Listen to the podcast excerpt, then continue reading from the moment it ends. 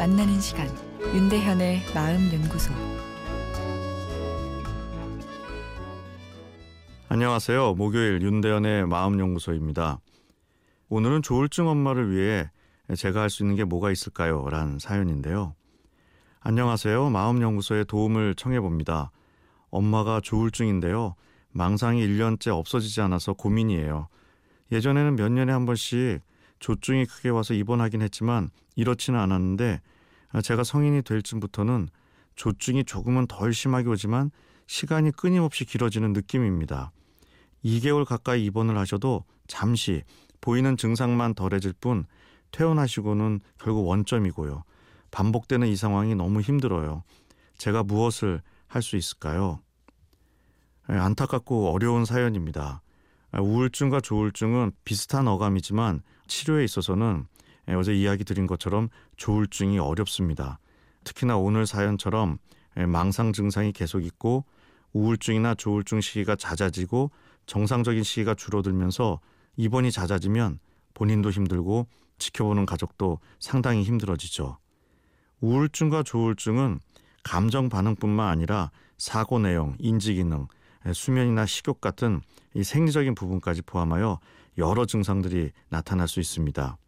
증상의 호전을 위해서는 환경적으로 편안함을 제공하고 상담 같은 심리적인 접근을 해야 합니다. 그러나 무엇보다도 중요한 것은 나에게 잘 맞는 약을 충분히 복용해야 하는 것인데요. 우울증보다 조울증이 약물 치료가 더 중요하고 또 어렵습니다. 조울증의 경우 우울한 시기일 때 항우울제를 써야 하지만 어, 그러다 보면 우울증이 조증으로 넘어갈 수 있어 약제 선택에 고민이 많아지고 이 선택의 폭도 좁아집니다.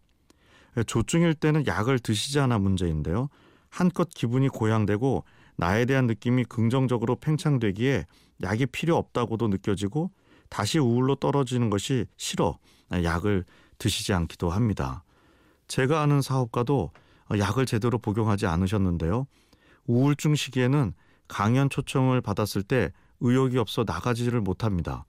그러나 조증 시기에는 쉬지 않고 세, 네 시간을 강연하죠.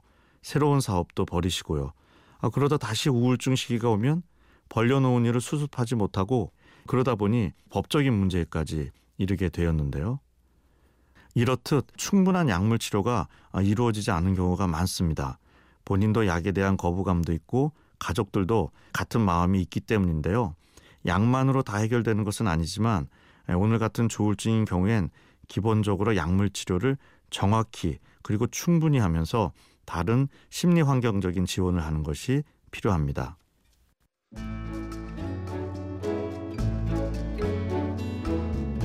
윤대현의 마음 연구소.